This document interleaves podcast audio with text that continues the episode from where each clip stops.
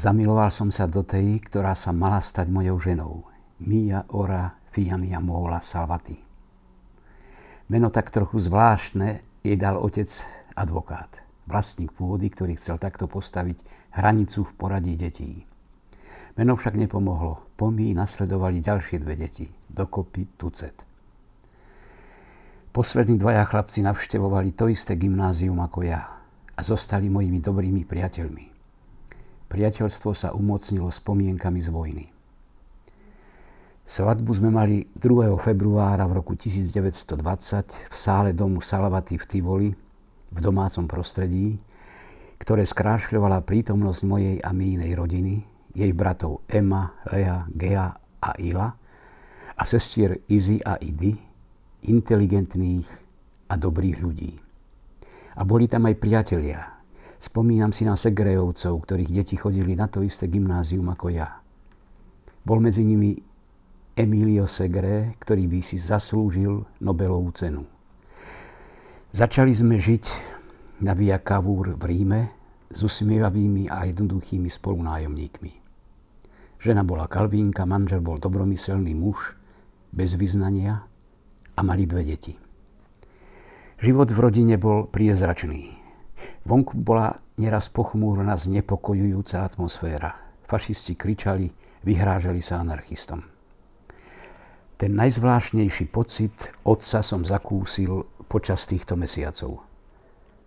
V jeden októbrový deň, keď som vstúpil do domu, pri dverách ma zarazilo ticho. Istá nehybnosť vecí, ktorá ma vydesila, keď som si zrazu spomenul, že dvaja starší chlapci sú v škole. Sergio, trojročný v škôlke, podľa platných pravidiel.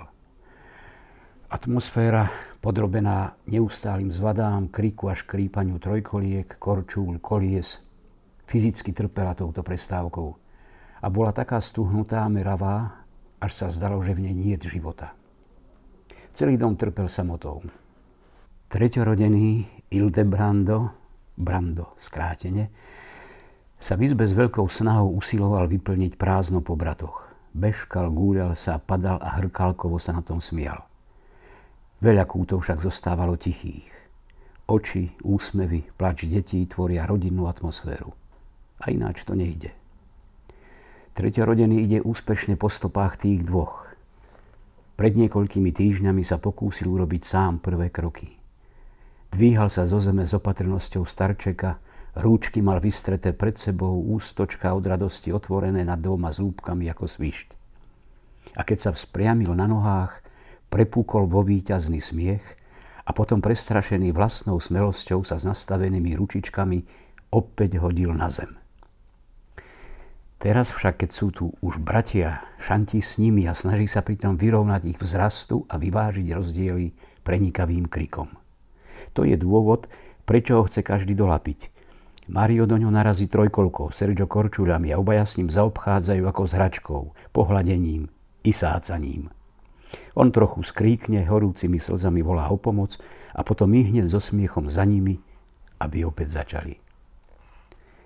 Chcel som teda povedať, že rodina je monarchia a jej potomstvo je republika. Republika blížiaca sa k anarchii, riadená otcovskými zauchami. Isté, že namiesto Mária Sergia a Ildebranda sa dajú dať mená, aké len chceme. A výsledok sa v podstate nezmení. Hluk, bitky, rozbité taniere. Sú stále výsadov dobrých rodín, kde ratolesti rastú pri boji a robení hluku a tak si vymedzujú vlastnú osobnosť. Beda však nám. Rokmi aj deti vyrastú a rodičia sa naklonia. Mario je tento rok v prvom ročníku na gymnáziu a tak, ako to vysvetľuje jeho mladší braček, takmer ukončil štúdia. Takmer završil detstvo a keď aj tí ďalší dvaja budú na gymnáziu, nastúpi obdobie rozumu. Republika šarvancov upadne a nahradia ju nové monarchie. A keď už nebude detí, ktoré červenými perami vypúšťajú nezmysly s pohľadom anielov, my rodičia sa budeme cítiť viac sami, smutnejší, starší. To je dôvod, prečo som o 20 rokov mladší, keď počujem svoju ženu ako deťom oznámi. Ak budete dobrí, mamička vám dá bračeka. Republika pokračuje. A aký braček prišiel? Je to sestrička.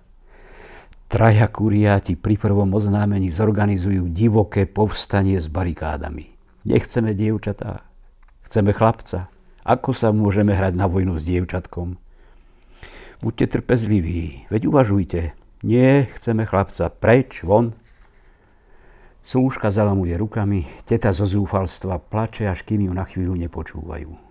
Buďte trpezliví, ženy dnes sú viac muži, než samotní chlapí. Mužská opozícia pri týchto slovách na okamih zaváha. No Hildebrando nechce počuť zdôvodnenia. Chceme chlapca. Zase začnú robiť hluk, vyhadzujú do vzduchu vankúše a koníky, mávajú šabľami a mušketami. Nebol by lepší vláčik ako sestrička? Opýta sa jeden a vzoprie sa na roztiahnutých nožičkách, bijúc pestičkou. No druhý ho utešuje. Isté, že Vôbec však nie je isté, že to bude dievča. Teraz je maličká môže byť, že z nej rokvý bude chlapec. Slúžka, ktorá nevie nič o psychológii, ich zbaví ilúzií. Uistuje ich, že ten chlapček je ženského rodu, tak ako je to zapísané v krstnom liste. Tí traja teda znechutení klesajú na duchu, až kým jeden z nich nevypustí. Keby to tak aspoň bol trochu chlapec, trochu dievča. Pohroma. Smutok sa však stratí v nadšených úsmevoch, keď zočia sestričku. Len čo ju uvidia, zaľúbia sa do nej.